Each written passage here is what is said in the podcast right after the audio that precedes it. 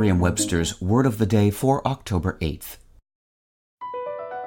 Across America, BP supports more than 275,000 jobs to keep energy flowing. Jobs like updating turbines at one of our Indiana wind farms and producing more oil and gas with fewer operational emissions in the Gulf of Mexico. It's and, not or. See what doing both means for energy nationwide at bp.com/investing in America.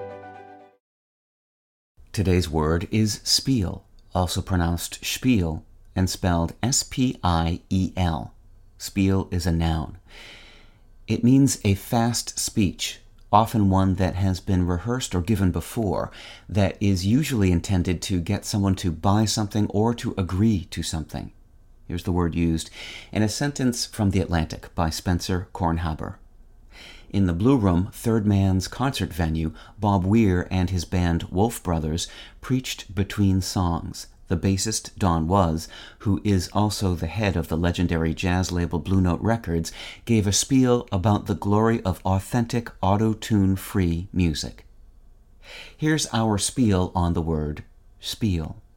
It's well known as a noun, and you may also be aware that spiel can be used as a verb, meaning to talk extravagantly.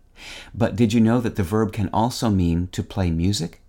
That, in fact, is the word's original meaning, and one it shares with the German root spielen. Spiel or Spiel can also be found in the word Glockenspiel, the name of a musical instrument similar to the xylophone.